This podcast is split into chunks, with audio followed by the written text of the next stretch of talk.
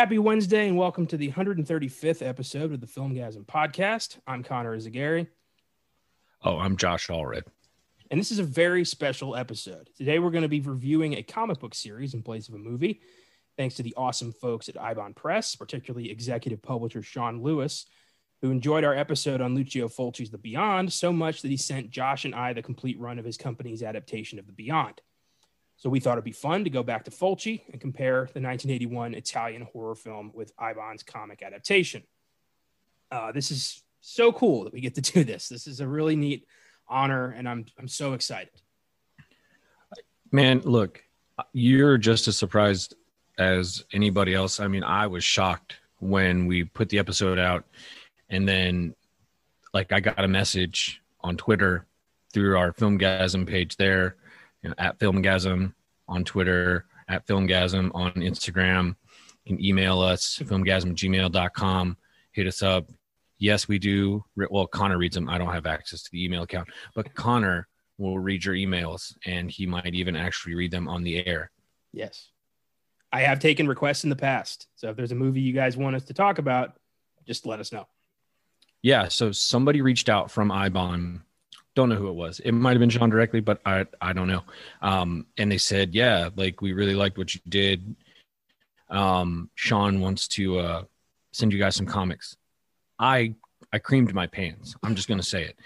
Like it was it was mind blowing. Um, I I never thought you know because I wasn't I wasn't putting any of that out, shouting them out in the um, in the episode or anything in the hopes of getting anything. Yeah, at all it was just to acknowledge that somebody else loved Lucio Fulci's movies. Um, not just Shawn, um, Stephen Romano, who uh, wrote the story um, for this, and uh, a lot of the other Eibon comics. Stephen Romano is a writer of them. Uh, the amazing art by Pat Carbajal and uh, Bruna Costa. Like this whole series of books is amazing. Yeah. And yes, thank you very much, Shawn Eibon we love you guys. Yeah, this is, and I, I, you know, I'm, I'm a horror movie fan, but outside of films and like books, I haven't really looked into horror comics that much. So I didn't, I didn't know of Eibon Press till you told, like you told me about him on air, and then we had this whole thing happen. And just looking at what they've got, it's incredible, amazing artwork, amazing storytelling, and I, I really want to press just check these guys out. I mean, if you don't, like, if you're looking for really badass horror comic books, like this is the place to go. I mean, these guys fucking rock. yeah, and it's one of those things like I've I told a friend of mine about it and he was like, "Oh, I was just at the comic shop the other day." I was like, "No.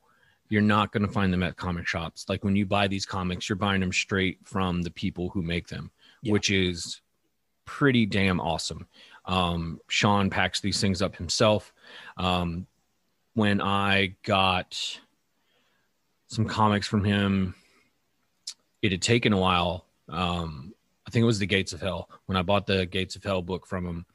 It took a while to get there because he just had a bunch of other issues with the printing of the books and all this other stuff. So it took a little bit longer.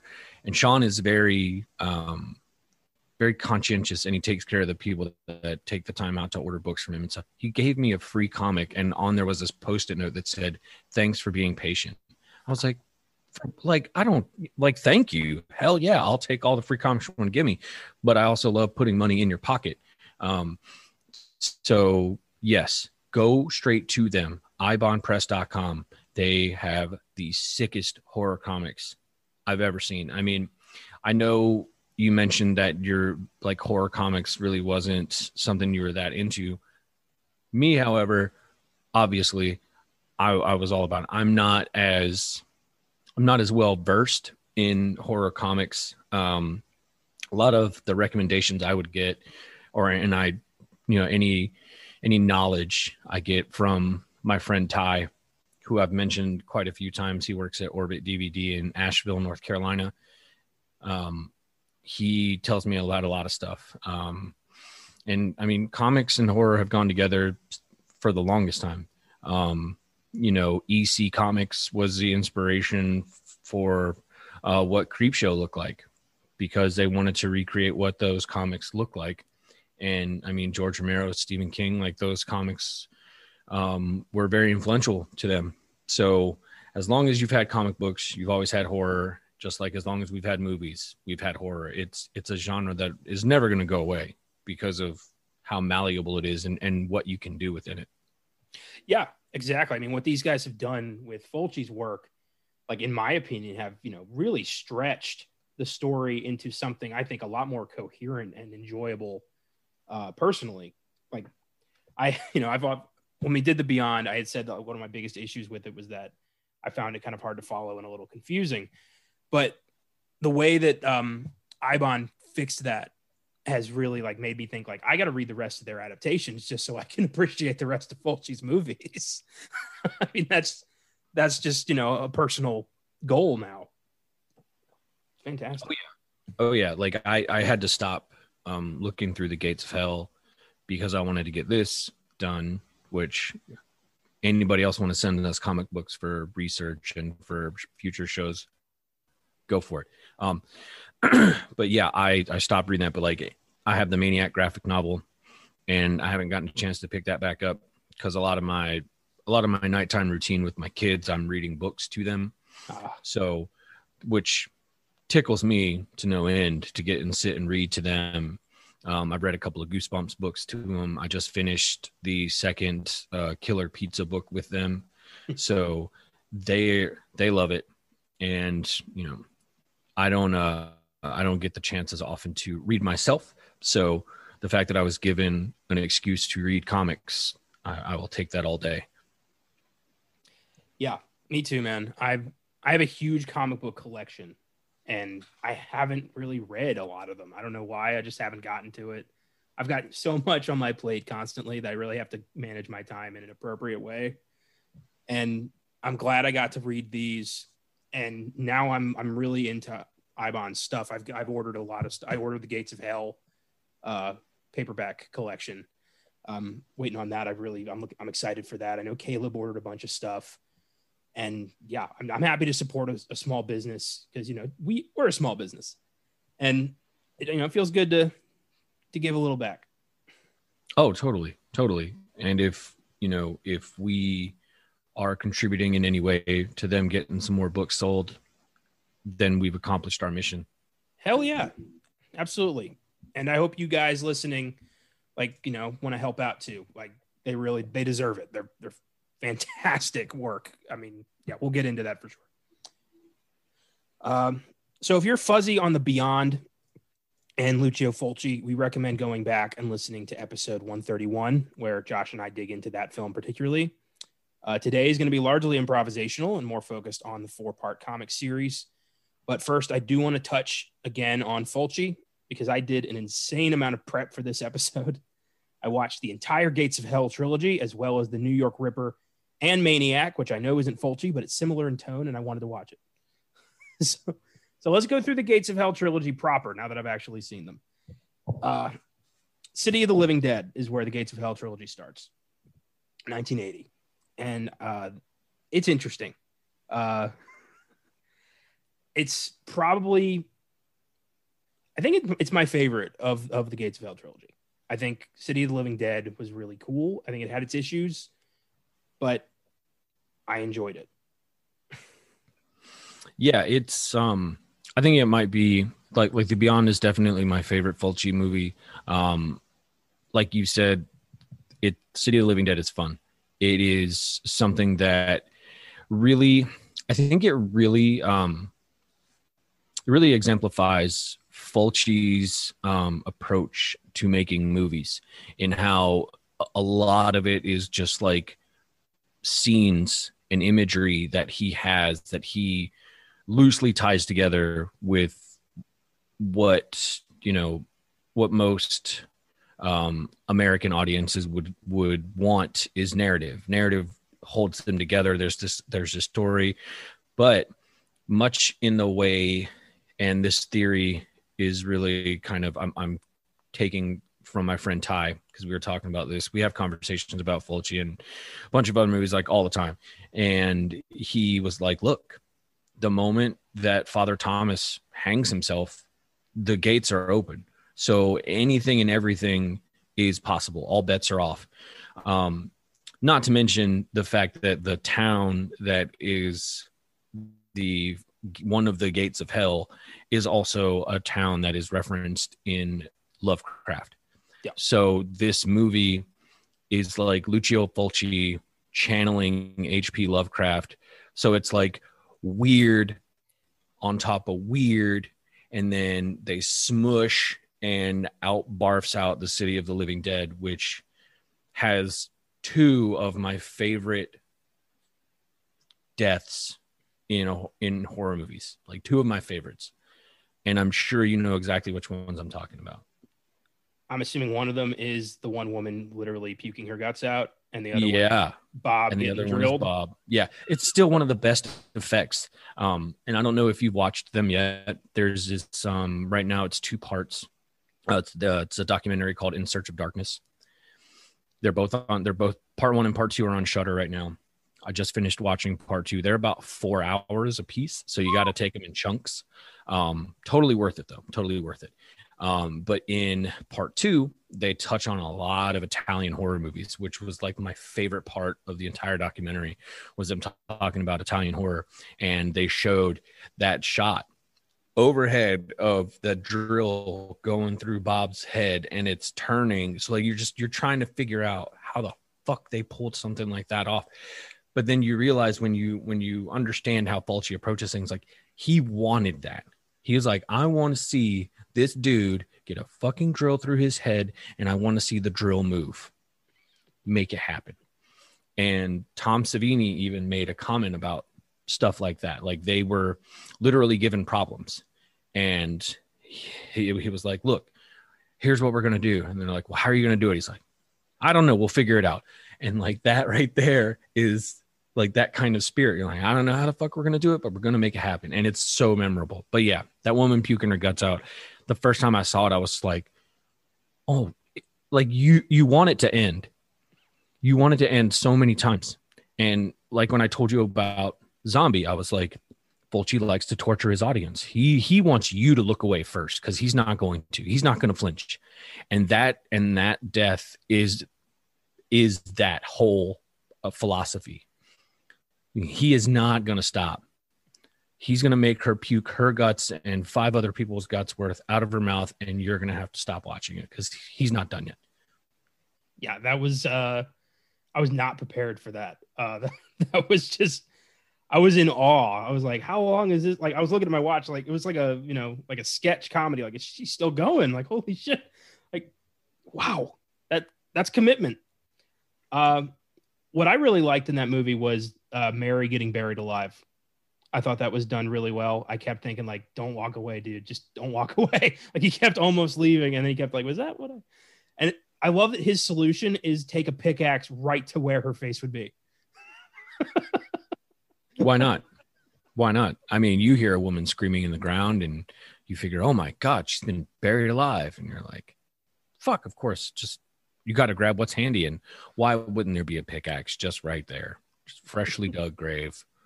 Of course, there's a pickaxe. All of the grave diggers were like, well, I guess that's lunch or whatever. They were like half done. They're just like, I guess we're done for today. Fucking, oh, but yeah, that was great. Um, again, you know, my only real issues are narrative, but honestly, the comics are clearing that up for me. So that's not really becoming a problem anymore. Uh, I loved Bob getting drilled. It was so unnecessarily over the top, and it was an incredible effect. I was trying to figure out like I can see his face moving, and I can see the drill through his head. How the is he dead? Did, like, did Fulci really kill this guy?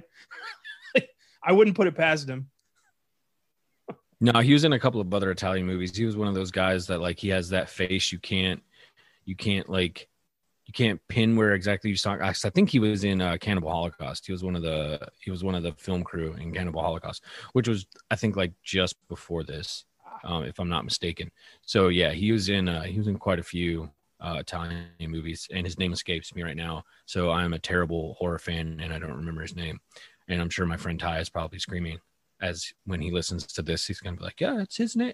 Yeah, Giovanni Lombardo Radici. there you go, Yeah. Giovanni Radici. Yeah, It it was weird in the movie that like nobody ever brought him up again. Like everyone was hunting him down. Some guy finds him, drills his fucking head in his garage, and then nobody ever talks about Bob again. But that's hell. yeah, exactly. I, that's again, all bets are off. Nothing makes any kind of sense. Like, and these aren't even like these aren't even zombies. You know, it's it's this weird thing because like how they function and how they move, like they're totally counterintuitive to what it's it's like it they operate on nightmare logic. It's just like they're here one minute and then they're over there the, the next. You know father thomas anytime he appears to somebody he like makes their eyeballs bleed and then they're barfing their guts out. Like none of this has any kind of like because if you try to look at this logically you're gonna hurt yourself i know. Yeah. Well i'm not i'm not i'm not saying that to wag my finger at you. Um just more so that anybody who you know i do think unless you're a a real like gung ho like let's just watch a movie and have fun with it kind of uh have that kind of attitude you need a little context for for italian movies because they do operate in in in a different way and it's it's not a bad thing because once you get it then you have this this perspective on when you watch them. And then they become like they're some of my favorite movies. And i mean uh, you've you've heard me gush a lot about them so and i think and i think from what you've seen you can appreciate them. I can. I understand you know the love. I get the the reverence and the like the gore effects are beautiful. It's it's really fantastic and really the narrative thing is just something i'm gonna have to get over myself i get it i totally get it uh, it's a me problem, straight up. I've I've had this issue with a lot of filmmakers. um, the Beyond obviously was the was the middle part, and we've talked extensively about the Beyond. The finale of the Gates of Hell trilogy is the House by the Cemetery. Um, this was the one I liked the least. Uh, this was I didn't really see how this connected to the whole Gates of Hell concept that's why I told you the first time when I when I brought it up, the whole Gates of Hell trilogy. I was like, and you asked me like, do I need to watch these in order? I'm like, no, no, no, you don't. Yeah, you really don't. Um, because it's more kind of like it's more kind of something that was attributed like after the fact. Like none of these movies, to my understanding, were made to like have this huge connecting thread because you don't really like the books the books have kind of done their done their part in trying to connect them in a way which i which i appreciate. And it it kind of so sort of echoes um argento's three sisters in like how they're using certain characters to tie them to the events of each story. Okay. So having a little more background and I, i'm I'm only assuming because I haven't finished reading it. Um, the Gates of Hell graphic novel is going to uh, explain some of that stuff. So, like I said, I can't wait to dig into that. Cool, cool. Yeah. Uh, this was just an oddball. I found this one kind of like dull more than anything else. Um, the whole scientist keeping himself alive thing seemed kind of like an afterthought at the end of the movie. Like, oh, we got to we got to come up with a bad guy. Let's let's fill this in. And the kid was so annoying and I, that's not the kid's fault it's the overdub. I've talked to caleb about this. It's just so terrible like that is clearly not a child voicing that overdub. Oh no it's a woman. Um but ironically enough everybody hates bob. And clearly and clearly fulci has a problem with people named bob. Yes yes he does you know fuck that guy um did you happen to watch um, Joe Bob, the the Joe Bob episode with um, Eli Roth talking about House by the Cemetery? I did not. I haven't so, gone into Joe Bob yet. You're missing out. But what I will say about this is that Eli Roth is a huge fan of Fulci and Italian horror, and he he gives you a lot of reverence. But even he found it hard to really like nail down what's happening in this movie. Um, but I kind of feel like House by the Cemetery is kind of like this haunted house kind of movie. Like there's something, there's something in the house that is, you know, that's that's there that's his presence and all of that where like the beyond isn't really a haunted house movie it's more like there's you know, again there, there, there's something ethereal that is that is controlling what's going on and somebody is inex- inexplicably connected to this but they don't know how. Um i did like there were there were certain things that i really did like about house by the cemetery. Um again it's fulci being very striking with his visuals. That chick that gets that knife right through the, her right through the back of her head and it pops out her mouth like Yeah. that is that is again that is fulci saying this is what i want. Make it happen. Let's figure this out. And he's you know that's why so many horror fans hold him in such regard for being the quote unquote godfather of gore. Is like he just goes for it every time. He does not hold back. And i can't wait for you to tell me how you felt about new york ripper because that movie is just mean as fuck too Yeah, and that's actually a really good segue. Uh, the New York Ripper is one of the weirdest pornographic films I've ever seen. It's it's basically it's just it feels like a snuff film. It's so uncomfortably grisly, and I don't know why the killer quacks like a duck, but okay. Um, yeah, it was just it was a very angry film. Uh, yeah. Uh, yeah. What, what did you What did you think? You, I, I assume you you really like this one. Yeah, well, it's it's just so outrageous. Like you're you're totally off put by all of the violence because it is an extremely violent movie, but then you can't help but like kind of laugh when like you hear the killer on the phone. You're just like, come on, dude, like how am I supposed to take you serious? Because I told you that. I Yes. was like, how can how can you even though I prepped you and you know gave it away, like you're still just like totally caught off guard. And I think that was intentional on Fulci's part. I don't I don't know. That's one of his that I don't have on um I don't own right now. And I really kind of want I really want to know because I want to know a little bit more about the movie, obviously. Um but yeah, it's just one of those, it's so nasty and it's so mean. And it's just one of those movies that like it sticks with you. Once you've seen it, like it you're you're never gonna forget it. And it it's got a it's got a great piece of cover art by um, Enzo Sciotti, rest in peace. Like that man's cover art was pure art, so wonderful. Um, yeah, and there's actually a connection to the New York Ripper to Maniac in the Eibon world, in that Frank Zito and the New York Ripper go at it. so I'm like, come on, let's yeah, I want to see that fight. Oh my god, I'm on Team Zito. Uh, that motherfucker can, yeah. I the New Yorker. I've never seen a movie where like a dude toe fucks a woman for 20 minutes. I've never seen, never seen that. Uh, the scene where just like I don't remember the name of the woman, but it was he had her tied down and he was just carving her the whole time while the cops tried to find her. I thought that like that was that was a bit much. I mean, like that's a level of violence usually reserved for like people who you know like bad people in films. Usually they get that kind of treatment. So when somebody who's really like doesn't deserve that i was kind of like uncomfortable just at how violent it was to her. Like that fuck. Um yeah like this this movie seemed to be a little it felt cathartic for fulci. Like he was trying to say something. I don't know.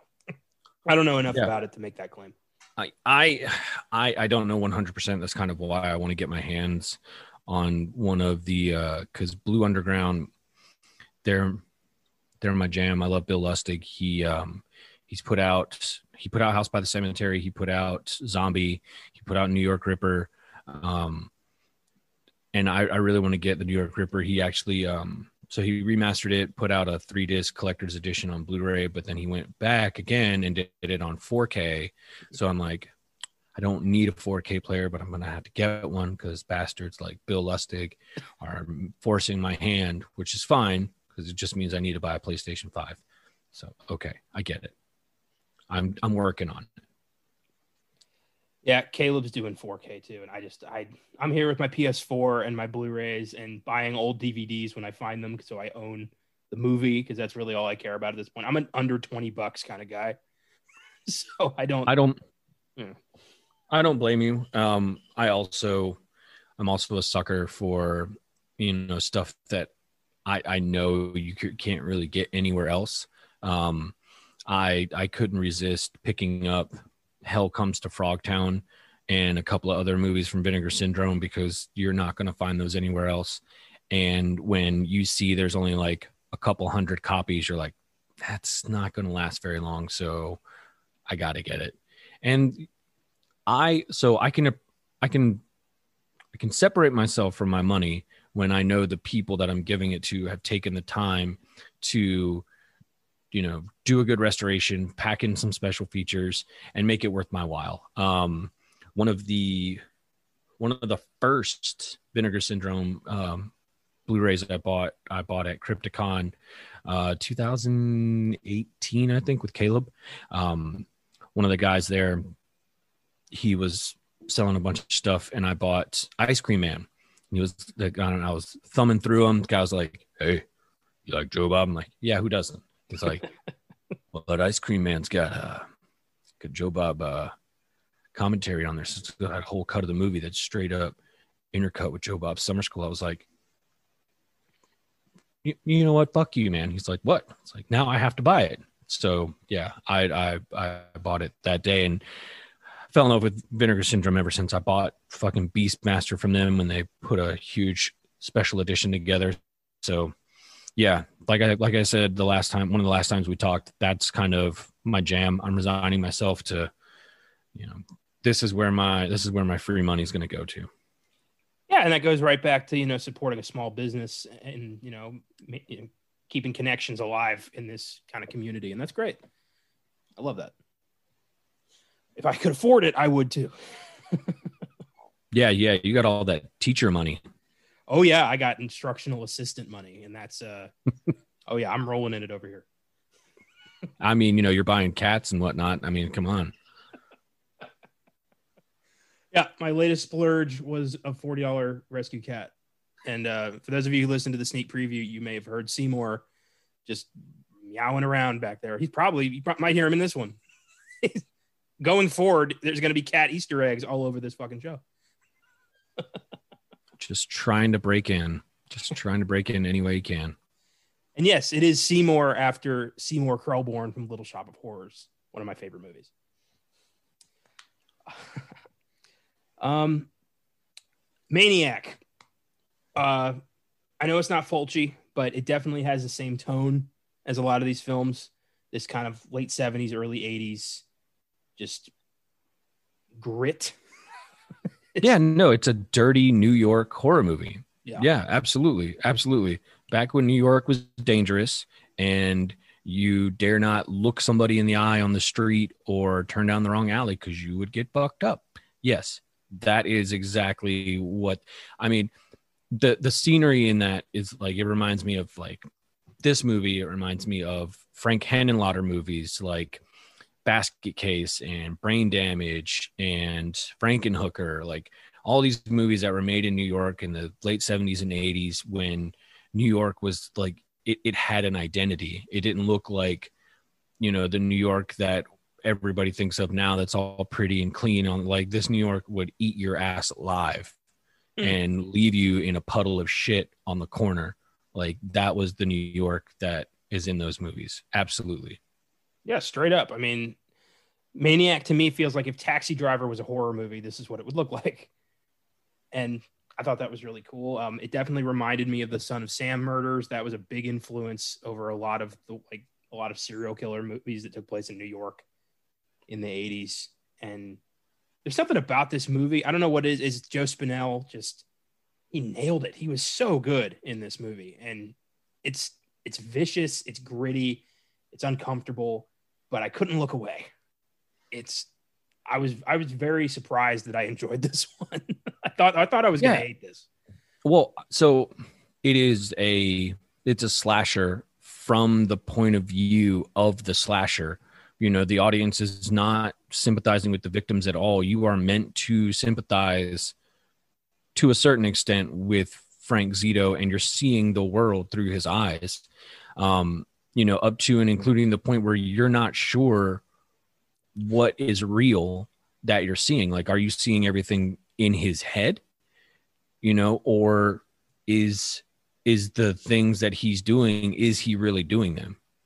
You know i think i mean this is not the episode to break that movie down but you are you're definitely um questioning yourself the entire time and you nailed it. Joe spinell is a force of nature in this movie. Like he just he he he manages to portray this character in such a in such an endearing way. Like you really like he is frank zito. Like he is. And then he's also like he's he, he's a chameleon. Like he takes his strengths as a character actor and like when frank is out on the town and he's like wearing this fucking leisure suit and shit and you're just like this guy is just pretending like he's cool right now. Like you know like like when a character actor is really good they can layer their own performances you know because you could yeah. tell that it's like this nervous frank zito who's trying to be a suave motherfucker but it's like it, it's so uncomfortable. Like he's like that word uncomfortable is very much how you feel the entire time you're watching that movie. In that same vein there was a scene towards the beginning when he picks up that hooker and he goes to the motel and he's like paying the you know paying for the room. And the guy goes like it's five more bucks if you want a color tv and you can see in his head he's like yeah all right. Like he just has this like that's clearly not important to him right now but he's still like do i want a color tv like it's all in his you can see that inner battle and i just thought that was really funny. Like he's really think he's gonna kill this woman and he's like but i could watch color tv afterwards. Like just i don't little things like that really made you kind of relate to this dude. And i, oh, yeah. I like that yeah. Um, that, that was another Blue Underground that I was really excited about um, when Bill Lustig, you know, put that one out. I actually have the soundtrack on vinyl.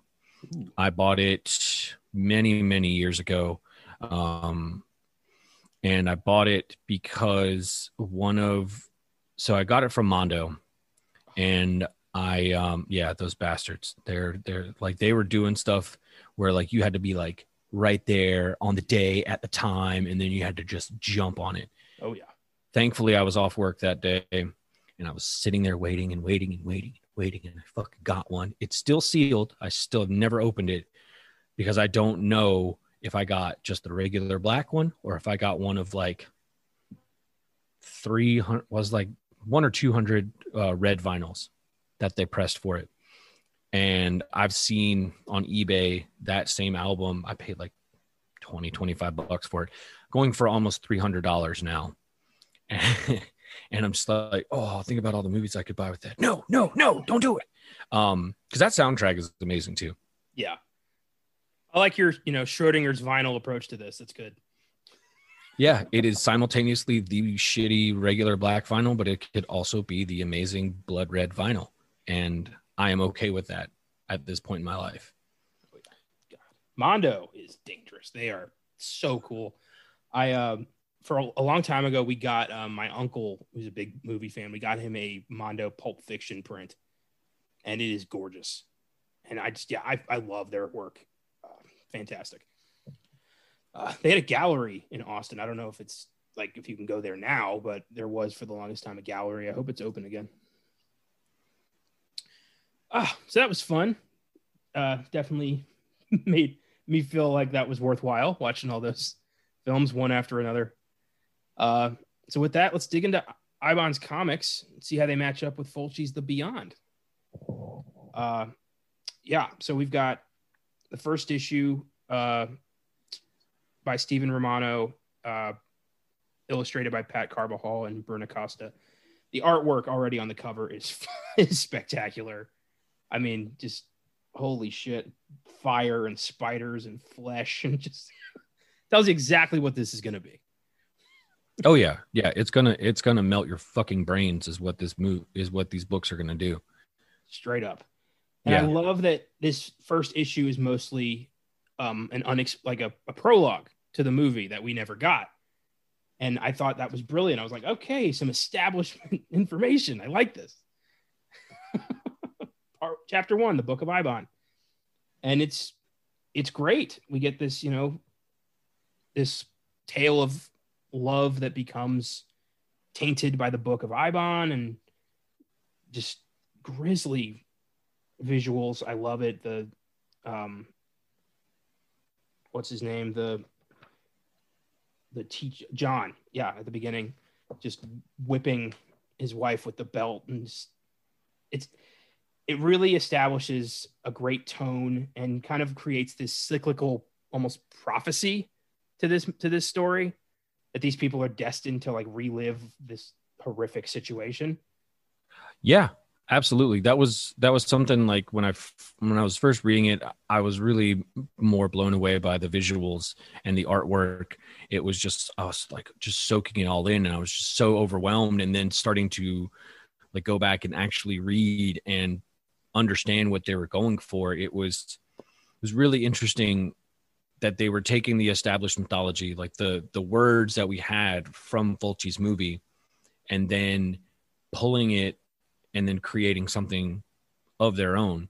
Um, I don't know if you took the um, in the fourth issue in the sweet sweet Eibon sleeve. Um, yeah, I'm I'm probably gonna try and hawk your stuff for you, Shawn, and I'm totally okay with it. Um, if you if you do when or not if when fuckers when you buy comics from Eibon, go for go for the Eibon sleeve. Go for these things that get numbered and signed because they pack these bitches. Like I got I have so many books that it's ridiculous and like I'm constantly in this like rotation of reading books and putting them down and like I just I, I get overwhelmed trying to start a book and I'm like, oh god, there's 700 pages. How am I ever going to finish this? So I just like go and start reading something else. Bookmarks is where is is what I'm getting at. Bookmarks are my best friend, and I have so many now got some sweet ones thanks to uh, Eibon. And so in the sleeve for the fourth one, yes, that shit is great. It's fucking wonderful.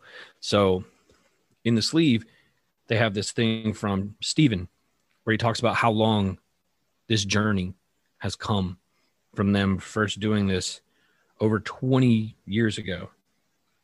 Yeah, almost 20 years ago. This story has been gestating. So the fact that these guys have kept at it is a testament to knowing you want to create something and never letting that shit go because this was well worth the wait this shit was amazing um but yeah so i kind of want to talk about how the book of Eibon is like this this thing like this esoteric yep that's what i'm talking about this esoteric book that on its own might not be anything special, but like once it's read and once it's consumed by a person, it corrupts them. Except for those who the book is speaking to, i.e., Liza. Somehow she has this connection to it. And what it does to John, and I think part of that is like his jealousy of seeing that Liza has this link to it that he that he can't understand and it totally drives him mad to the point where he's beating the hell out of her.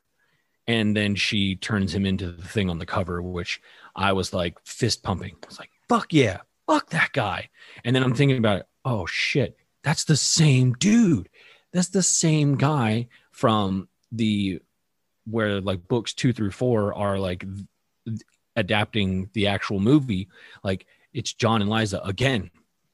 And they're doing this again and it also explains Emily's presence in that Emily was originally around when Schweick, the painter, when he was around, when they when he and Liza first come together in 1927, which is when this book is taking place, book one, that is. Yeah, it's brilliant. Uh, I was, I, I'm not, you know, y'all know me on this show. I don't kiss ass. I I'm honest here, and I I really do think that the comic run of the Beyond, in my opinion, surpasses the film. I I like these a lot. I like the way it fills in the gaps. It gives you a narrative to follow and enhances it enhanced my viewing pleasure of the film. I watched the film earlier today after having read the comics and I was I was I was way more into it. I I think that's awesome that they can do that. Yeah, absolutely. Absolutely. I actually um so after I finished the books. I finished them on Sunday, and then last night I watched The Beyond again, and I found my because I was like sitting with the books and I was like making little notes as I was reading. I was like, oh, like yeah, like I really appreciate Fulci's movie more. And yeah, they definitely these books, the comics, add a lot more. They expand on the story that we already know, especially for someone like me who this is like well tread territory. And it gives you something and and not only that, they they don't try to over explain anything. They just give you enough to anchor you and then you're like, "Oh shit, okay." And then when you're watching the movie, you're like, "It makes sense." It makes sense that Emily is saying things when she's confronted in the living room by Schweick's zombie and all the other ones. She's like, I don't want to go back. I don't want to go back. And then you realize, because the ending kind of confirms that, is like Emily was in the beyond. That's where she was. And she was back because she's repeating this cycle over and over again because she's stuck in that house and she's tainted by what she knows, which that was also one of my uh, one of my favorite lines in this uh, in this whole book and the and out of the movie is they're talking about the beyond and they're like talking about where the truth scorches us blind. And it's like oh damn it. Like it just it it reaffirms the ending when you find out that john and liza have stumbled into the beyond because the gates of hell are opened under the house. And now they're they're stuck there. They are just as fucked as emily was. And the truth of that has fucking robbed them of their sight. It's it really makes Fulci's hell so much scarier that you know it's so impossible to comprehend that it just blinds you. Like you you're not able to understand just how horrific this place is mentally or physically and it just takes away your sight so you can't. Like that's that's so creepy. I love it. Which is a very lovecraftian idea Lovecraft made it a point to not give you much in the way of descriptions of what his characters are going through, even though a lot of it was in first person. He still didn't give you something to tangibly hold on to in the form of like a, a description. He was forcing you to use your own mind, but also telling you at the same time, this shit drove me nuts. Like I am completely and utterly insane and questioning all reality by what I've just experienced, and I'm telling you now. And oh, by the way, it's you know you're fucked now for hearing this. Reminds me of Stephen King's 1408, not the movie, but the, the story, and how the like the story is all build up and then just the aftermath. And I love that the whole build up is don't go in that room. Just please don't go in there. And he's like, fuck you. I know what I'm doing. And then it's they found him rambling about like crazy shit. He was never the same again. And you're just thinking, what the hell did he see in there? And you know, what you don't see is always scarier than what you do see. And Fulci definitely knew how to capture that. Oh yeah, but I mean, even what he shows you, like even what he does show you in in the in the in the in the kills and the the zombies or whatever you want to call them in the in the movie, um, they're they're still so explicit that it it sticks with you and I think like I think in going through this, the the thing I've come to understand about the male characters in the comics and in the movie is like their their arrogance is what kills them. Schweick in this thinks he's some kind of savior and that only he can teach Liza about her birthright and that he's the one that's going to be able to save humanity and all this stuff but it's his own arrogance that winds up doing him in because he was messing around with Emily, who was the daughter of the guy that leads the mob to kill him. Like, it's this whole notion that, like, men, we know better. We all know that we can handle this. Ladies, just just sit down and just sit down and watch us, okay? Just watch us get get shit done. But they can't. They fucking can't. And it's it's really it's really sweet because like when I first watched The Beyond, you're like, why are they doing this to this guy? Like clearly they don't know who he is. They're just afraid of him and they're killing. But then when you get into this book and you're like, oh, oh, okay, he fucking thought. But in, even in his own way, he was tortured by the book. Like he knew something about it and it tortured him so much that like he was seeing things that he had no idea about. He had seen Liza in his dreams and had no idea who she was, but knew that he, in his own arrogant way, knew that he could help her. Only he could help her. Fucking idiot.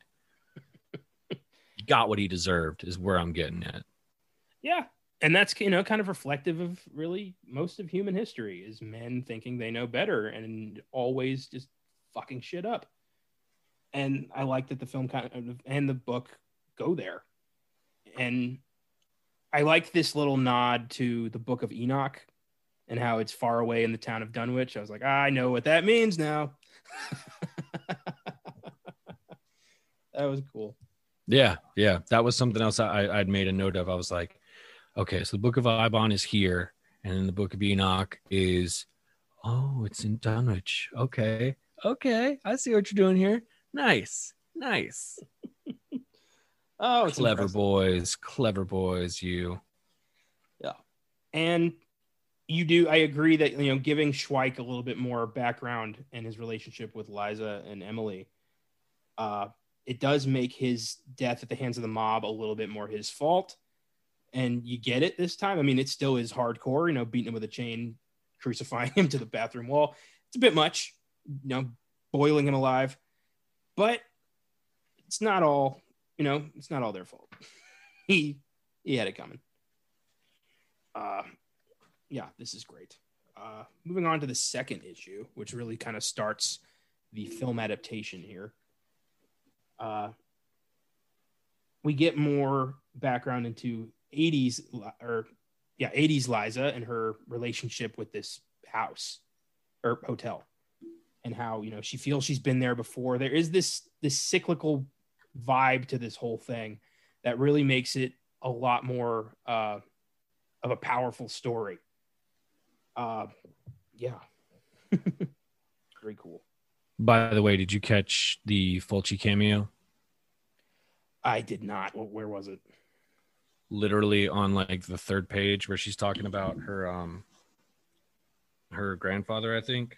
Oh yeah, Straight up, the dude in the wheelchair. That's Fulci all day long. That's awesome. Not to mention, um, I think it's, I think it's at the end of the second one or the first one, where they go and uh, you're seeing like the setup for the next uh, book. Yeah. So the end of the first one, you're seeing a telegram from uh, Mr. Fuller yeah. Who is, as most, you know, true gorehounds will know, Louis Fuller was Lucio Fulci's Americanized name when they would release some of these in uh, in the states. Um, these Italians being so clever, they thought that they could um, lend more credibility to their movies if they had an American name on there. Um, yeah, don't ask me why. Italians are all about trying to dress something up and slapping it out there and being like, "Hey, look, hey, they're not gonna give a shit." Like, come on, Lucio Fulci, uh, Louis Fuller, yeah, let's do that. But yeah, Mister Fuller is uh, the name on the telegram there. I can't believe I didn't I didn't catch that. That's that's brilliant, Louis Fuller. I can't believe I didn't pick on pick up on that. Ha! That's that's fantastic. Yeah. Yeah, Fulci Fulci pops up in like all of their comics that I've seen so far. Uh, I don't know about the House by the Cemetery. I'm assuming he will because if they're adapting it from the movie, he's in the movie. Um, and g- the best is in the zombie series that they do. Um, I got to get my hands on that. I hope they reprint the graphic novel. Shauna, I'm begging you, reprint the graphic novel. I will buy it and I will do my best to try and convince as many people as I can to buy it. Um, because way back this is like 2017 2000 yeah 2017 somewhere around there i had entered into this um, caption contest uh, that Eibon held. And i think i was i don't remember what it was. I think it was for a movie called rotor uh, which was an acronym. And they were like make up your own rotor acronym. And i can't remember what it was but it won um, and i got two issues of the zombie comic and it's like I think the first three are the movie, and then the subsequent ones are just them just going off the rails with it. Um, but Lucio Fulci is in there as this crazy general who winds up becoming a zombie by the end of it. It's oh, it's so fucking awesome. but yeah, I got them for free, and I was like so happy about it. I got to read him while I was on deployment, and I showed him to Caleb and shit. I was like, "Don't sleep on these comics." and you know Caleb, he's like, "Oh yeah, I'll put it on my list of things to do because I have to go things one through fucking ten, blah blah blah." I'm like, God, just just go do something when somebody tells you to do it. I'm making a recommendation. You've trusted my recommendations before. Like, what is your pro- stop? Just break the cycle. Break the cycle. Ah, this is yeah. I love that you have that connection with the zombie comics. That's that's really cool uh, yeah, fantastic. These guys, just, their work is so good. I love. I'm I'm looking into you know part two with the the gore is amplified because of what you know they can do with the the drawings. The guy falling off the the railing and his head kind of just exploding. I love that. Uh, the like the narration about you know, I thought I'd been I'd done this before. He looked familiar. Things like that. It really puts you in a new state of mind.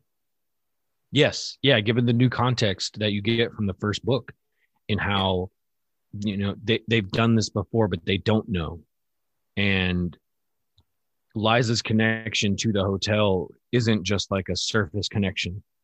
You know, from these books, you get a lot more of a deeper appreciation and a deeper understanding that she might she might not be exactly who she thinks she is either because you see what she's capable of in that first book when she fucking liquefies her abusive ass husband.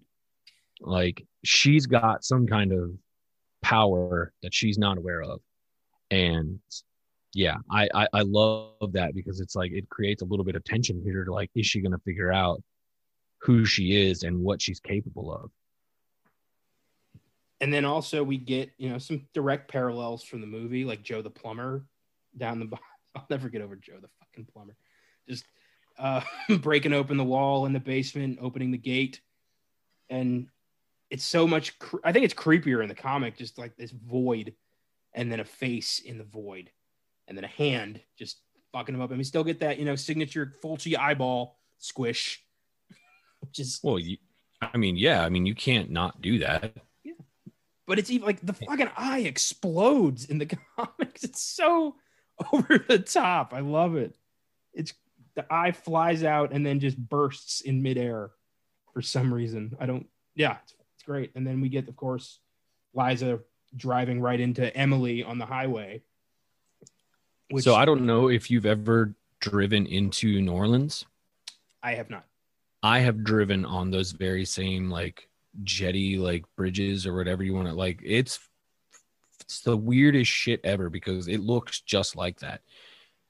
Like they look so i mean at the time we were driving on them it was nighttime but i got to see them during the day when we were leaving. It is like it's just this weird like ethereal thing and you're just it's so mind-blowing.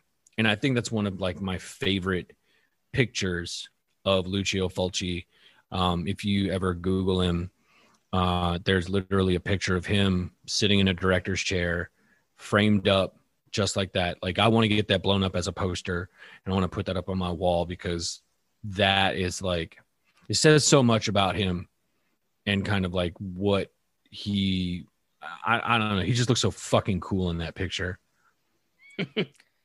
that's fantastic i think you told me about that when we did the beyond the first time i remember hearing about that that picture that's that's really cool one of my favorite things this comic does is give you backstory, even a little bit of backstory on Martha, Arthur, and anyone who really comes into contact with this house and how they're connected to all this. And I, I like that. We get, you know, in the movie, they're kind of just background characters who don't really do much, but in this, they're a significant part of the story of the gates. And it makes sense that, you know, Martha would go into the basement, see Joe the plumber, and just kind of be like, oh, okay. Because in the movie, I was always like, is anybody going to deal with this? But in the book, it's like, yeah, she she's not scared because this is normal for her. Yeah, it's not the first time she's seen this shit. that makes that makes sense then. Yeah, if I was, you know, well versed in hell and I saw a dead body, I'd be like, all right, guess it's Tuesday. But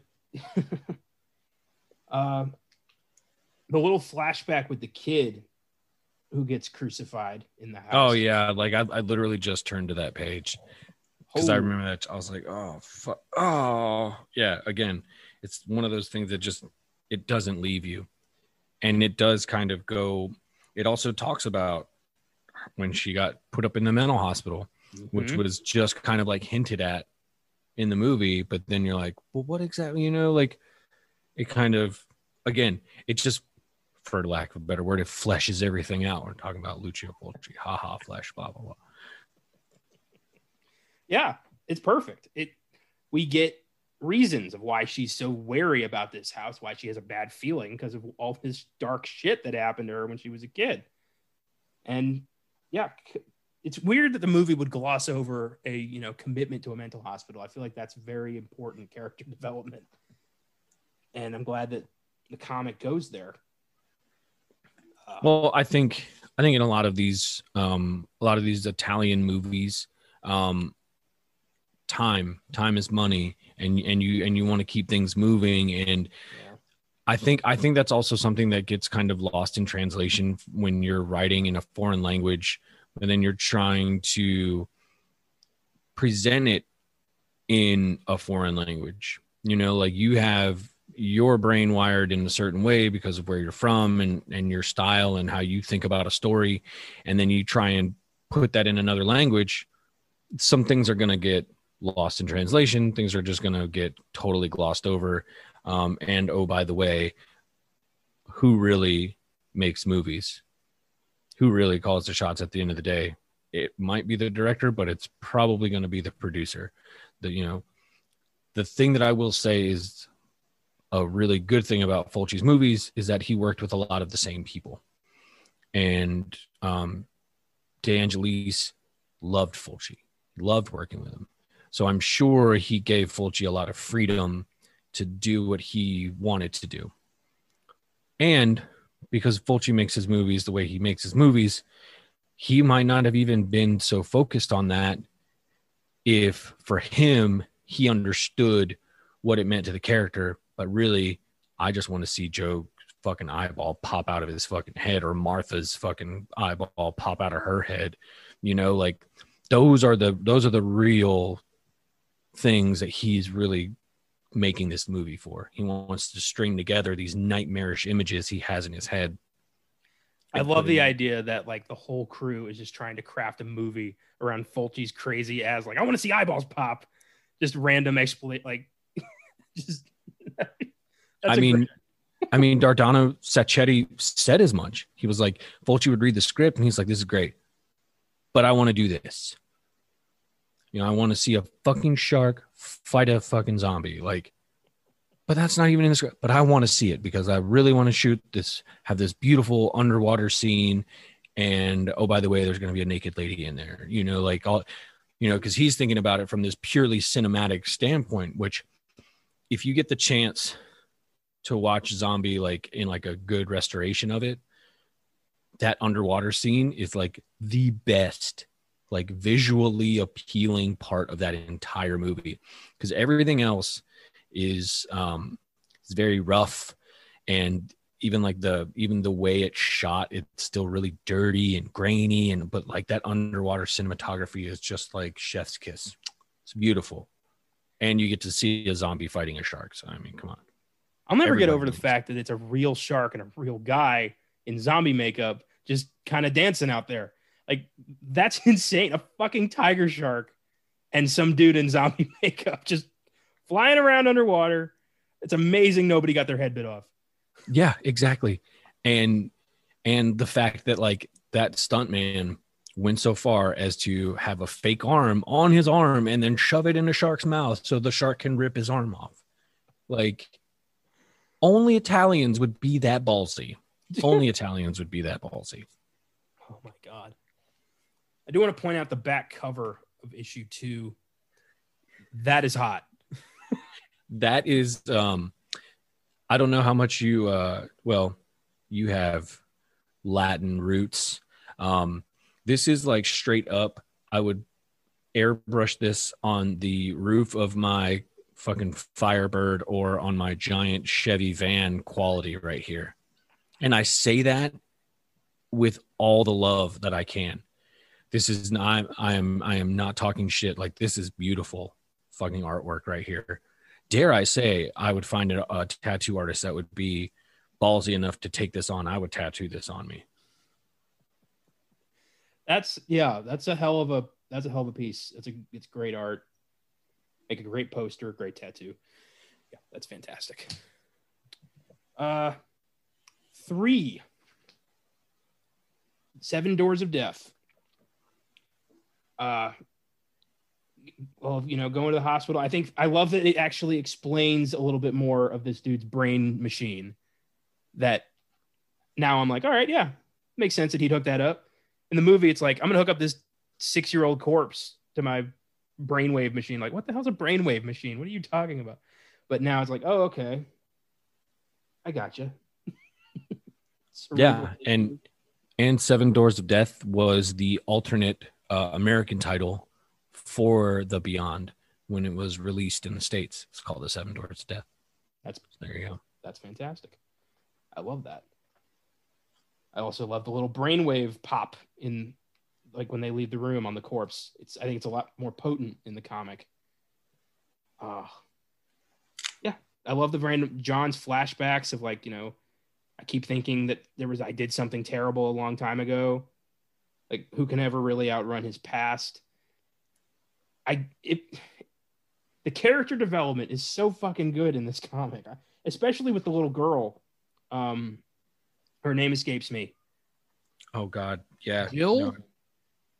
Is it Jill? No. God damn it. What is her damn name? Do, do, do, do, do. This is. We're gonna find it. uh, it is Jill. It is okay. I should always trust my instincts. ah, but yeah, we get a little glimpse of her connection to all this and how she was like, you know, her father thought she was a witch, so he brutally killed her and cursed his family.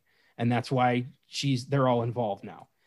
That's great because the my the whole time and when I was watching the movie, I'm thinking like, why is this girl getting so much focus? Is this going somewhere? And it didn't. But now it's like, okay, she's just another intricate part of this ongoing hellscape. Gotcha. And another testament to the cyclical nature of these characters. Like again, you've got a male character who is totally consumed with his own arrogance and his own hate that he would kill his own daughter. Yeah. Because he's afraid of what she is and has no basis for any of it. None whatsoever. And yeah, and, and even that poor girl is her fucking the, the truth has scorched her blind as well. And I gotta say, the acid bath in that scene, wow, that is some of the most gorgeous, gory artwork I've ever seen. That is so remarkable. I oh. can't oh. help, and I think this just because of how just because of how rocking the soundtrack is to the beyond. Yeah. That when I when I watched when I looked at this scene again in the comic, I could hear that funky jazzy breakdown. Do do do do do. I was like, oh my god! Like it's just that that music is forever in my brain. And when I looked at this again, like it's just it's just it's replaying in my head. It's perfect. It's perfect. Shudder calls it spooky music with a beat. yeah, yeah. There you go. I'm the same way whenever I see Emily. I think her th- her theme is my favorite bit of the music in the movie, and I always hear that when I see her in the comics. Yeah is- i don't like it, it it randomly pops up in my head sometimes. Like i might just be walking down the stairs or something and it's dark at night and i can just hear it in my head. Just hear it. And it's like god fucking fulci Frizzi you bastards. You're like you're never gonna get out of there are you? You're just living rent free in my brain fucking with me. I am okay with that. Ugh, this just pile to wander into your, into a morgue where your dad is on a slab and then just find your mom is a goopy pile of mess on the floor. like this is horrific, and I can't stop. I can't look away. It's gorgeous. This is so creepy.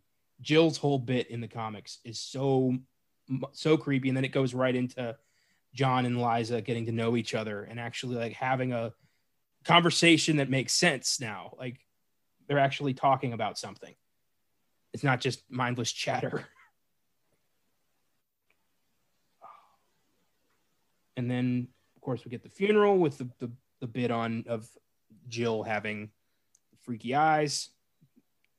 What do you call it? Blinded but scorched by I forget the I forget the line. the truth will scorch us blind Okay. There we go. The Yeah. truth will scorch us blind. The uh, so so I'll give you an, an another little Easter egg in here. The um, the uh, bartender, Yeah. who calls John over and tells him he's got a phone call, Mhm. and he says, uh, he says, "Oh, thank you, Antonella." Yeah. You know whose daughter was named Antonella? I'm gonna go with Fulci. Yes. and she is actually the inspiration and i think i might have told you this on the on the recording we did for the beyond she was actually the inspiration for the symbol for the book of eibon You did tell me that. Yeah, the weird tattoo she got. Yeah. yep yep the shitty tattoo that her dad hated he was like yeah come in here show me this crap show him this crap yeah. Oh god, I love it. uh Emily's whole, you know, I told you to leave bit again, that makes sense now. Like she's lived through this. You you understand what she's gone through. You know why she wants Liza to get the fuck out of here now. Um perfect.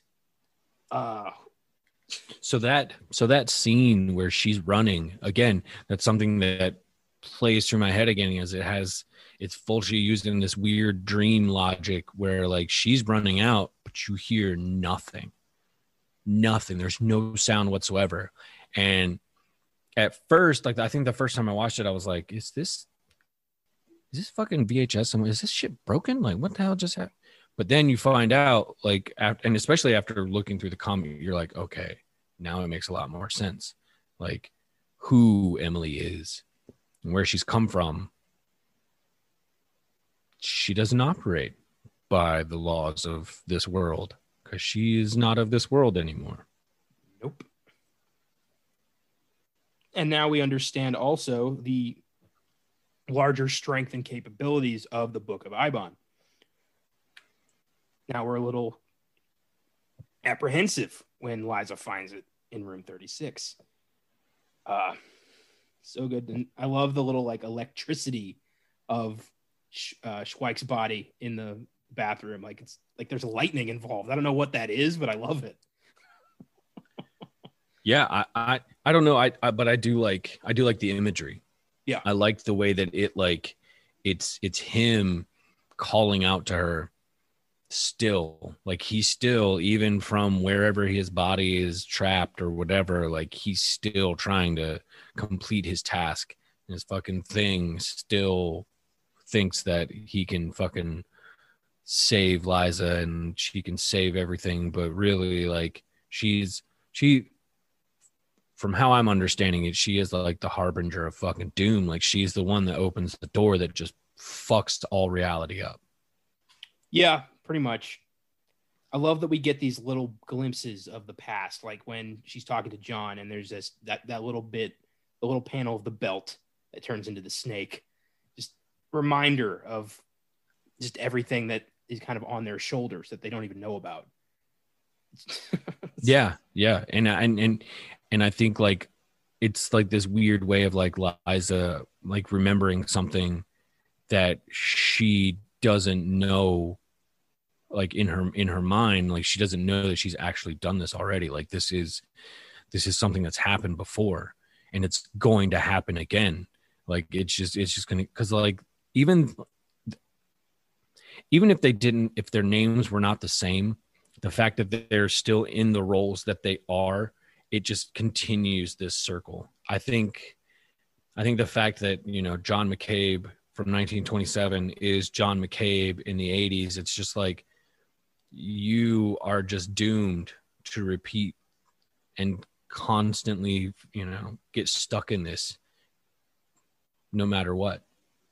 Do you think that 80s John and Liza break the cycle? Or do you think that they're just like because of the way they are kind of embraced by the beyond again at the end, do you think that they're just the latest and it's going to happen again? I think that in this storyline, they have they've completed what they were supposed to do. Like they were supposed to go there all along. They were supposed to do it together. Uh, I think when she killed him the first time and Schweick was killed, like that stopped it from happening at that point. Because then Liza is a little girl and it just kind of leads up again to building and building to this point and i think both of them were supposed to go there. I don't think i don't think and and i think schweick was kind of like the push. You know he was he was holding the book and he was the one that was kind of he's kind of like the he's kind of like the match that just lights it all off i guess is is is one way to think about it. Okay. Yeah, I buy that. I could be totally wrong, and I, I would be I would be happy to get corrected one way or another. I want to point out the awesome uh, seven panel death of Arthur, which is gorgeous and so fucking freaky. Uh, yeah, just kind of getting like ripped to shreds and drowned into the, the void. It's so beautiful and so grisly, and I love it. And in true Fulci fashion, there's eyeballs popping out. Of course. Does anybody Naturally. in this die with their eyeballs intact? Or they like- shouldn't. They shouldn't. You know, if you're gonna if you're gonna have a theme or you're gonna have a running gag, you might as well just just go all out. If you're gonna go for it, just go for it with gusto. Yeah, I agree the the book the the the bookstore guy creepier in the comic or creepier in the movie what do you think uh i think he's creepier in the comic um because in the in the movie he's just kind of like again he's kind of just awkward and he he doesn't really have much purpose but like here you're just like I, I think it's i think it's kind of the way like even his dialogue uh, bubbles are in a whole other color and they're they're just like weird and creepy looking. You're like, you're a fucking weird looking dude. Like, you know, he's like the crazy Ralph in this comic book. You're all doomed. You know, like that's his whole that's his whole bag. He's just existing there to fucking mess with Liza and he's the only one laughing because of you know he knows what's going on. He knows what she's looking for and yeah. Kind of looks like Phil Spector. I wonder if that's on purpose. well, there's only there's only a couple people that know that for sure. uh, next panel, we get more eye eye, eye explosions. Like a lot. Literally exploding eyes. Yeah. Good God. I love it. Uh, and then we get the um the bit with the architect at the uh the city planner's office where the guy's like, "Hey, labor victory, early lunch, see ya." I, I don't know yeah. why I love that so much. I think I think this also like goes back to one of my other favorite scenes in this movie, which again, the guy with the glasses on his head, it's Fulci again. Yep. Sans beard this time. Man is a chameleon. um, but the fucking spiders like that like uh, okay so yes in the movie you can clearly tell the difference between the fake spiders and the real ones. But their ferocity cannot be called into question. Like they are just going for it in the movie. And then obviously as is the case with this book, like it's just it's to the excess. Like I I don't want to speak for a dead man, but I'm pretty sure Fulci would appreciate the artwork in these books. Oh, absolutely. He would, yeah. he would have hired these guys to be fucking art directors on his films. Like this is, yeah, this is gorgeous. Oh yeah, no, I'm I'm I'm sure Pat Carbajal would have had a great career doing storyboards for Fulci's movies. Yeah, I you know I'm not going to fault the lack of accuracy regarding the spiders in the Beyond. I mean, it's the, you know it's 1981. Fulci did what he could. I think this is a great homage and a great uh, kind of readaptation of that, and just so much red and there's your eyeball. Like it's yeah, it's perfect.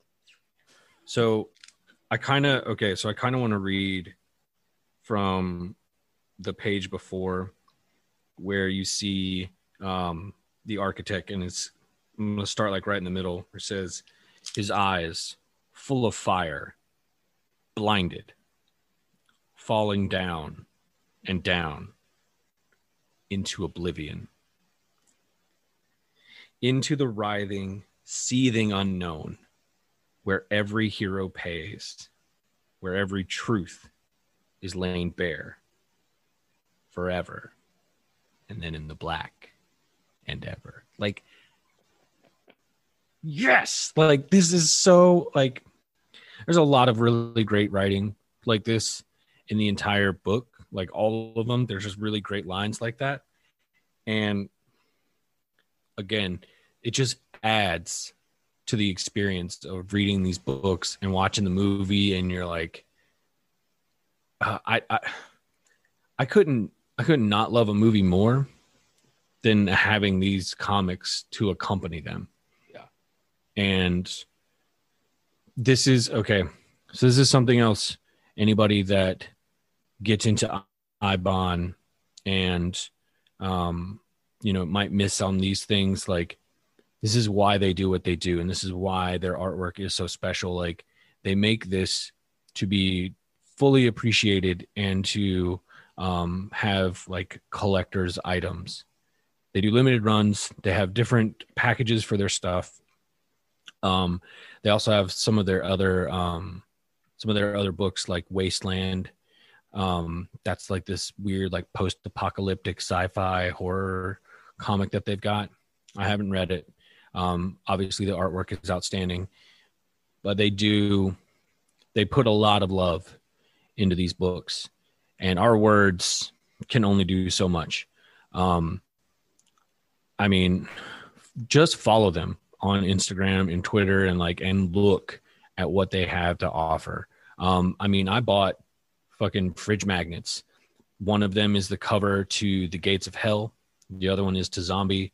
Um, I've got this weird thing about collecting uh, movie poster fridge magnets for horror movies. Oh, that's cool. Yeah, I've got a shitload of them. Um, and I saw those on the Eibon shop, and I was like, well, yeah, I have to fucking get those.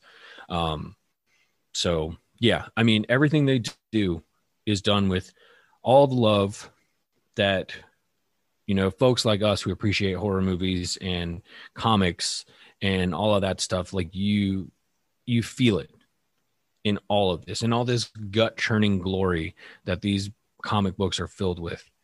Like you can't not feel that love in there. So check them out. I'm going to keep saying it. Connor will keep saying it. Check them out. They're worth it. Absolutely. Absolutely check them out. Chapter four Face the Sea of Darkness. And uh, this, yeah, this is a great way to cap this off. Um, we get a great, you know, Martha getting impaled through the back of the head, eyeball straight out, as you know, it's the rule. And then just covered in snakes and gore. It's fucking great.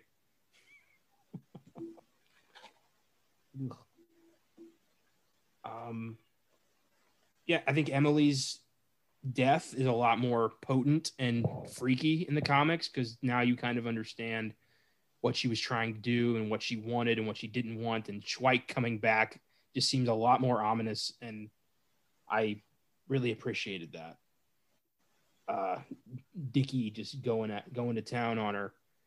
it's there's something a lot more um kind of sad about it in the comics. Like you feel I feel I felt it more in the comics than I did in the movie. Yeah, yeah. It it seems well because you're not really sure like what their real connection is, and the comics do a really good job of explaining that and showing that there is a, a relationship, probably a one sided one, in like that Emily is probably the one that's more devoted out of the two of them. Schweick kind of with his arrogance and feeling like this tortured soul who's painting these things that I've only seen in my mind and oh you know and and Emily is clearly jealous of Schweick's fixation on Liza. Um I mean she you know she tries to get Liza killed a couple of times. So like yeah, like she's definitely uh she's definitely the jealous lady and she feels like she's she's done what she was asked and it wasn't good enough. And so now she's she's gonna have to pay. Oh boy does she. See no evil hear no evil speak no evil. Uh i love liza's kind of when all well all hell breaks loose for lack of a better term. Um you're kind of not sure if she's if this is really happening or if she's losing her mind especially now that you've seen her you know you know a bit about her her past I love the bit where she's being chased through the house by her own name. Just Liza, Liza, Liza, Liza. Like that's that's so creepy. I love that. Well, I think it's like um I think it's a really good way because even in the movie, like you you have those moments where like you're not really sure what is really happening. I mean, you know, I I made the case for it when we first talked about the the movie The Beyond that like once good old Joe just trying to find the source of a leak, breaks open that wall and he releases the door. Like, you know, all bets are off and anything and everything is going to happen. Um, but I like how they handle it in the comic where like they they start to like blur what Liza's seeing and she's starting to have these crisscrossing images of John, but he's John from like 55 years ago or whatever it is. Like and she's just not sure what's really happening, which ties back into the fact that she was put in a fucking loony bin.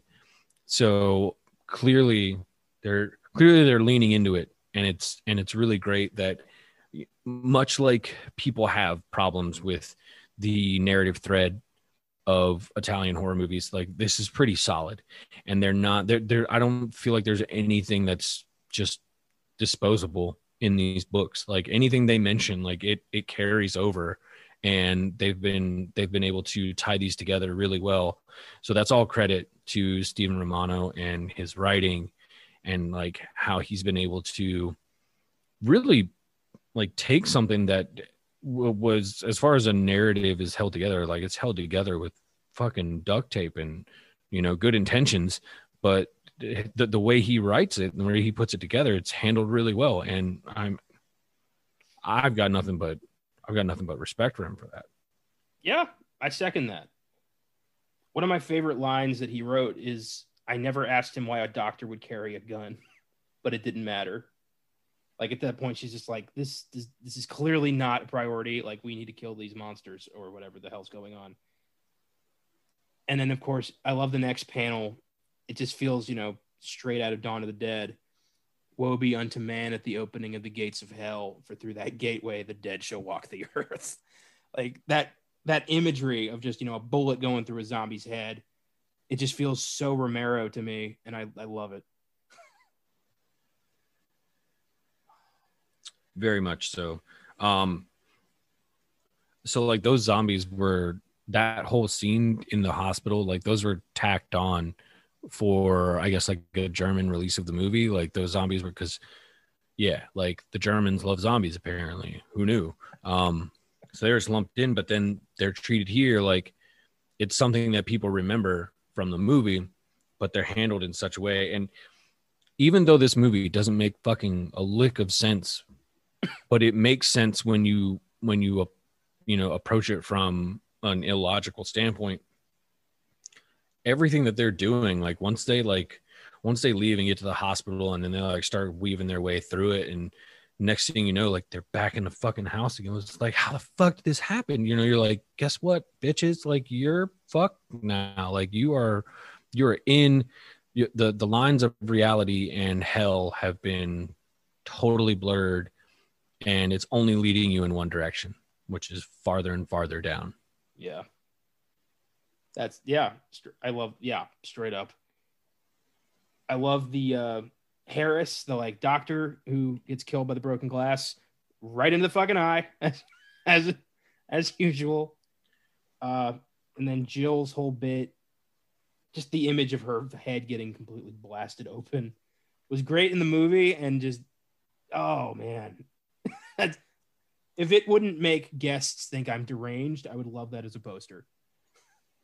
Look you love what you love connor. Don't i okay. So i would probably say like don't keep it in your bedroom above your above your bed because you're probably not going to get laid. But you know you like what you like man. It's okay. And if they hate on you for it they're probably not worth keeping around. Just saying. I don't know. I mean, I feel like I'd have to explain why I have a poster of a child getting their head blown off over my bed. I feel like that's worth an explanation. Just like, have you ever seen The Beyond? No, you got an hour and a half. well clearly clearly we're not having fun in here so let's go to the living room and i'll show you what i'm talking about I got a TV in my bedroom. I can multitask. hey man you're bringing home that kind of girl she's not she, she's probably going to be excited you have that over your bed so you don't need any explaining That's true. That's very true. It is gorgeous though. Like just the brain matter flying off the fuck. This. Oh, I'd be if I could draw like that, I would be so proud. yeah right I can't draw for shit, so I'm always very impressed. i mean i can't i i could never draw this well not not one damn bit not at all which is why i'm such in awe of what they were able to pull off like pat carbajal and bruno costa with all this stuff like it's it's amazing it's amazing Yeah. And of course, it makes sense that, you know, they're in hell. So you go farther down the hospital and you're in the house and the basement. And I love that they keep seeing imagery, like images of, you know, dead souls and of their past that, like, what is it? Those creatures who mock us and fade away to nothing, hidden in places of guilt and regret we cannot heal. That's Jesus. So poetic mm-hmm beautiful and oh just that image of them like running into the void together they're hand holding hands like they're going to face this together no matter what it is and they end up in that you know that sound stage that you told me about. Still to this day like like when i watched it yesterday i was looking at it and i was just like huh. It the fact that that exists in a movie and it was done the way it was done is amazing to me. Like that is that is the definition of working with what you've got available to you and making it like just making it work. And it, not only that it became like one of the most memorable landscapes in a horror movie. And it like i mean the fact that it was like used again late you know to like create a painting of you know that that this guy was seeing in his head and he's like seeing this place that he can't explain. And it's just like well there it is. Like there it is. And i like i really love how like they're they're going in there but like it's almost like liza knows that she has to take john with her. Like she can't she can't let him go this time. He can't not be here when she crosses over. He has to come with her because it's kind of like closing this circle that has been opened for a long time and now they can finally like go here and perhaps fulfill whatever you know destiny they had laid out before them um yeah See, there's so much. I feel like there's so much more at stake in these comics. Like there's, you feel like this is a bigger, like this is part of something that's been happening, like that's been going on for thousands of years, and they're just a small piece of it. It there's a wider game at play here, and I love that. And then of course at the end of the comic, we get this epic sequel tease I was not expecting. Uh, Escape from the Beyond, final three issue series coming Halloween 2021 so excited. Oh yeah, yeah. Like I so um if you don't already, you can um subscribe to their newsletter and like Shawn will put out updates and stuff. And I'm I'm all up in it. I've been up in it for a while. Um and he teased that out and I was like, shut the fuck up. Like this is this is fully going to be like their own story and their own thing. Yeah. And I mean, the fact that they've still been referencing the Seven Sisters, like I'm, I'm really hoping that something comes out of that. Um, I'm, I'm also very curious to see what they did with the house by the cemetery because Shawn was teasing that when we were talking to him. Um, because we asked, I, I, I think I asked him about kind of like, you know, reading the zombie comics that I did read. You know, I was really was like, actually, like he prefers the House by the Cemetery comics because of what they did with the origin of uh, Dr. Freudstein and kind of like what he did. Um, oh, that was something else. I don't think I told you. The um, one of the other comics I won from that contest was a mini black and white first issue of House by the Cemetery. And you would think, well, it's black and white. Like, it's fucking amazing. Um, and they did uh, so there's another comic that i am going to see if they still have some issues so i can try and cobble it together. Um, it's called bottom feeder. Yeah. and it's kind of and it's like so they used uh, joe pilato as the uh, inspiration for their uh, for their hard-boiled detective guy. And anytime i see him like i always fucking picture him in day of the dead where he's fucking choke on him choke on him it's like one of my favorite cinematic assholes. And i love that they used him in this but they put out as Eibon does they put out these insane um, packages for their comics and they did one they called it the full black the entire bottom feeder graphic novel in black and white. And I think they sold out by now. They should have because from what I saw, it was fucking insane what they put together. Um, but yeah, I definitely want to try and find out how I can get my hands on some of those. I might see if I can afford to get like some single issues or something. But yeah, the fact that they were using like people that we know from like all the horror movies and stuff that we watch are just like, oh, that's so cool. Like you kind of pay tribute to these great actors. I did that myself in in my third book. Uh, I have a direct reference to Joe Pilato in Day of the Dead. I have one of my character gets one of my characters gets swarmed by vampires and they start ripping him apart and he's screaming choke on it! And it's direct reference to yeah that, was me kind of throwing my nod towards Romero. And yeah it's fun to do that. It's fun to include you know your favorite little nods to your favorite stuff in your own work. It's really nice.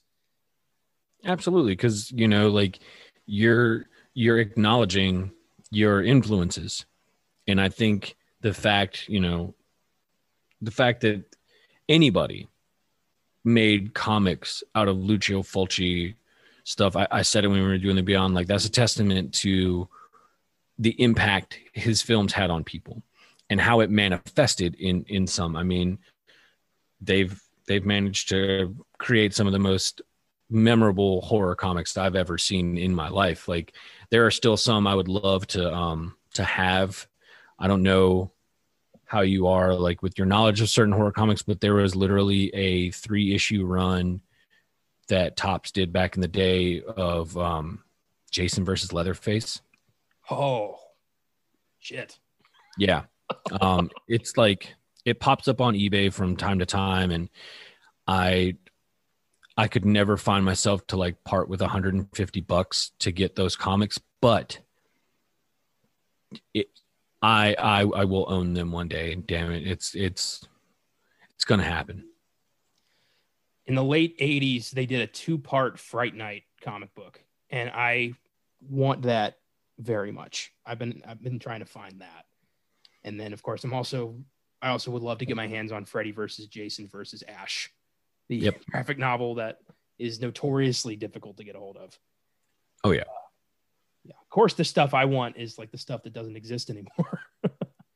and and that just that just shows you like as much as you might not think about it at the time it's just like you kind of got to grab these things when they're there which is why here comes another shameless plug which is why you should grab the comics from Eibon press when they're out there like because those motherfuckers do go sell out and then you can just stare and look at them like i have before and just go like oh, i should have done that you can sacrifice some coffees for a week or you know your favorite fucking burrito damn it for a comic book that'll always be there and keep you comforted and give you nightmares because the fucking beautiful the what'd you how'd you how'd you how did you phrase it because i think i used your words the what was it the gorgeous and the grotesque or something like that yeah, I yeah, I texted you that. I remember that.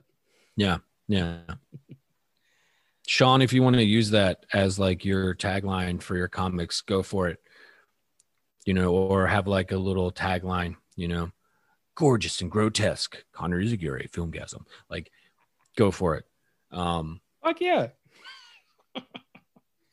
oh, this was a blast. Um, special shout out to Shawn Lewis for help making this possible. You guys are doing awesome work, and we urge all of our followers to check out and purchase their awesome work at eibonpress.com. In addition to the Beyond, they've also done adaptations of City of the Living Dead, which they called Gates of Hell, The House by the Cemetery, Maniac, Zombie, and a lot of badass original graphic novels as well. Again, that's Eibon Press, E I B O N P R E S S dot com. So go there. yeah they're they're amazing um also i know everybody knows about like cavity colors and fright rags and all these other great rotten cotton it was like one of the original horror t-shirt websites. And Shawn still's got it pumping out. He's still got really good shit. Um he also branched out into the world of um pins. So he makes like enamel pins and stuff like that. Um i got one that is the uh, logo for Cannon films.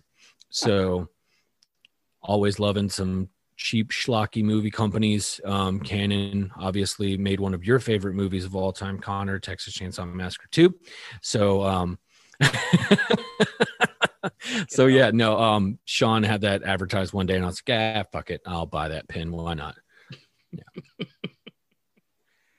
Not the time. Not the time. I. Damn it. Oh, uh, this was great.